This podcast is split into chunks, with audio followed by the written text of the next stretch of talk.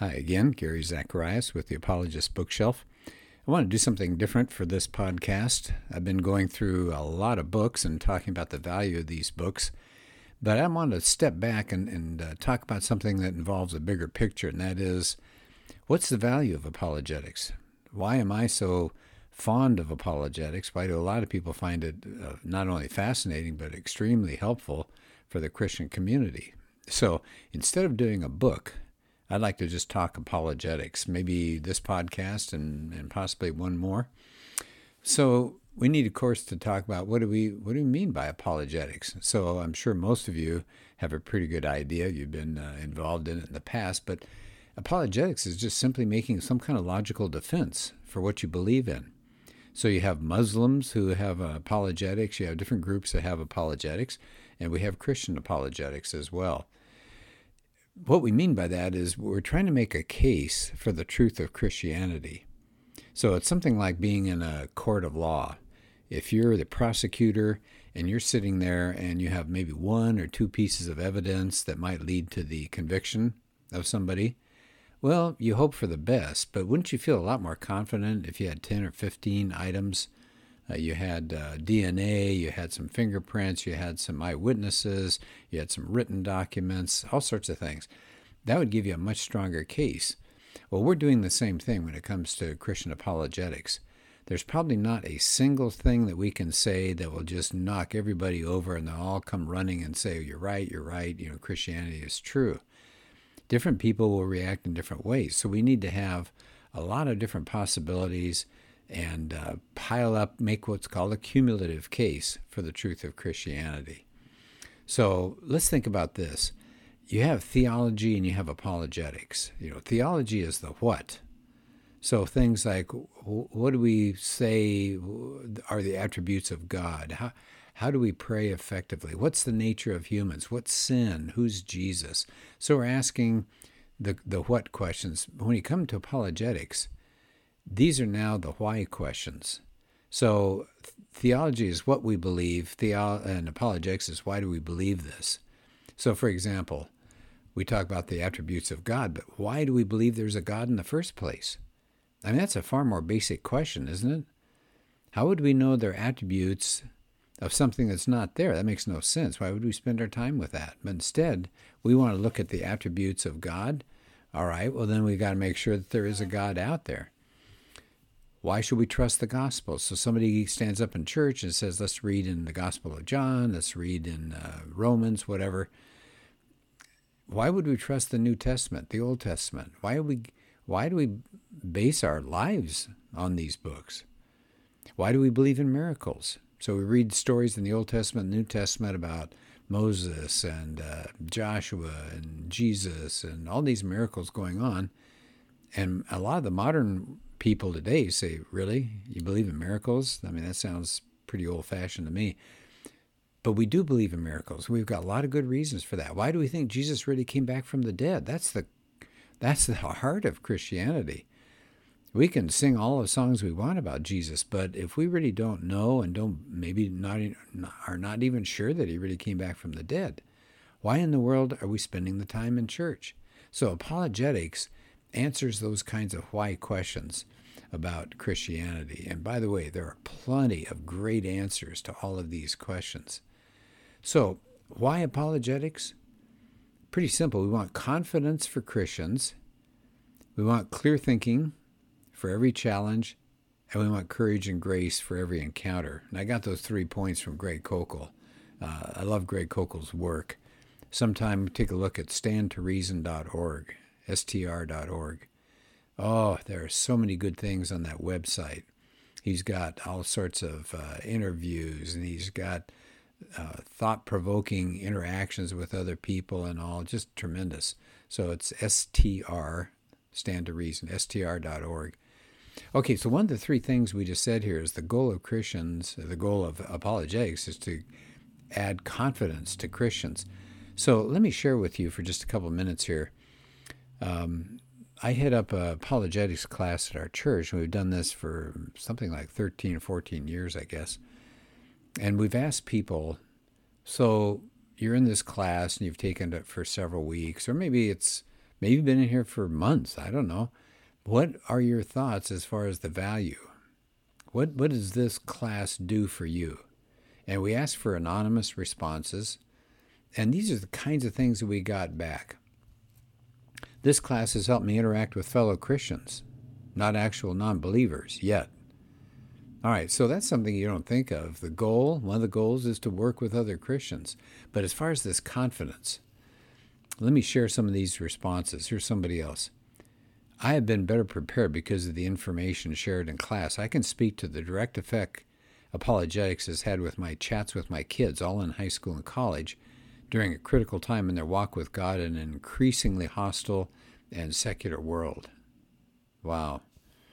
Somebody else says, I can't believe, uh, I can't begin to say how much this class has helped me grow in my faith as well as helping me talk to people. I'm eager to go to hear what you've prepared for us, and et cetera, et cetera. There's somebody that says, we're encouraged to go out and spread the word of Christianity. The problem is, many of the non Christians I come in contact with believe science has all the answers, and I shouldn't be forcing my values on them. How do I hold an intelligent conversation with them and share my faith? And then here's what this person had to say The apologetics class is teaching me ways to reply with confidence. So there's that word confidence again. Here's another person talking about the apologetics. It has and continues to equip me with the knowledge and confidence to witness to others. Somebody else said, uh, It matures my faith encourages me to love God with all my mind. I think that's really uh, good because Jesus said we're supposed to love God with our mind. Somebody else said, Apologetics, apologetics has given me immeasurable confidence in Christianity. Here's another person. My experience in, in talking about the apologetics class increased my knowledge, confidence, and approach to sharing the gospel with others. So, how many times do we keep hearing that? Confidence, confidence. I like this response. Somebody said, I was raised Catholic and my faith was a blind faith. Now I'd call my faith an informed faith. And then here's somebody that echoed what I just said about knowing the what and the why. It says apologetics gave us, now this is a husband and wife, gave us the meat and potatoes of why we believe and ignited a fire to dig deeper in our walks as Christians. We learned why the Bible is true, why Jesus is the only way, and why we believe these truths. Okay, so once again, it, it's answering that why question. So we're trying to gain confidence among Christians. We're trying to give people some good, clear thinking and courage. And not only courage, but grace for their encounters. Now, of course, we all go back. All people who love apologetics go back to a verse in 1 Peter chapter 3, verse 15. Here's what it says But in your hearts, set apart Christ as Lord. Always be prepared to give an answer to everyone who asks you to give the reason for the hope that you have. But do this with gentleness and respect. Well, shoot, you know, we could spend uh, an hour just going through this verse, but notice it talks about first being set apart. We need to dedicate ourselves to this mission. We got to be serious about it. It says we're always supposed to be prepared. So this is not the kind of thing that we're supposed to say, okay, in three weeks, uh, my cousin's going to come out and visit me from Chicago, and I'll have time to talk to him. So I'll get all set up for that. No, it says we're always supposed to be prepared. Sometimes we get blindsided. I always tell my apologetics class stories of people that have just interacted with me, and I wasn't expecting it. And it ended up involving apologetics. One was in a doctor's office, another was a guy just walking up the street past our house. So we're supposed to always be prepared. We're supposed to have answers. Now, we may not have all the answers. So here's the good news it's okay to say, I don't know, I'll check it out, I'll get back to you. But it says we're supposed to have answers, but we're supposed to do it with gentleness and respect. This is not a game we're playing. These people are not our opponents. We're not trying to beat them into submission. We're not trying to make them look bad or anything like that.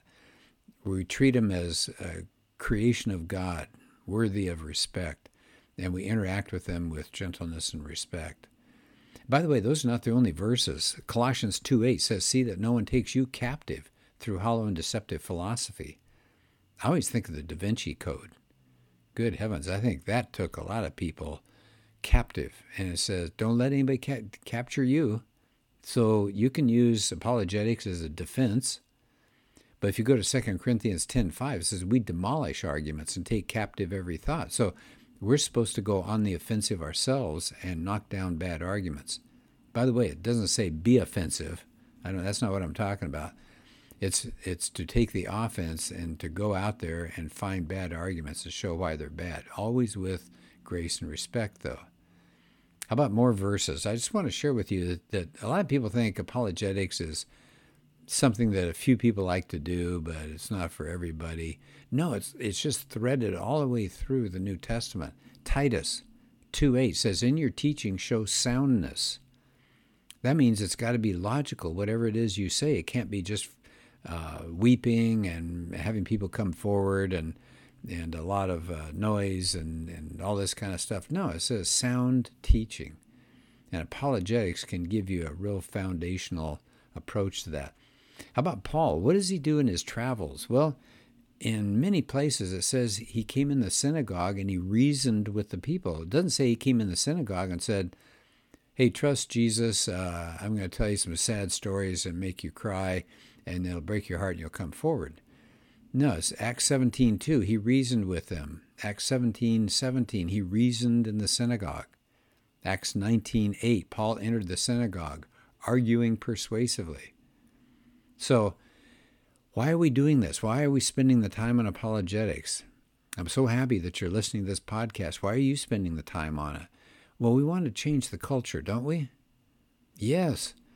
Our culture is getting dark and it's getting darker.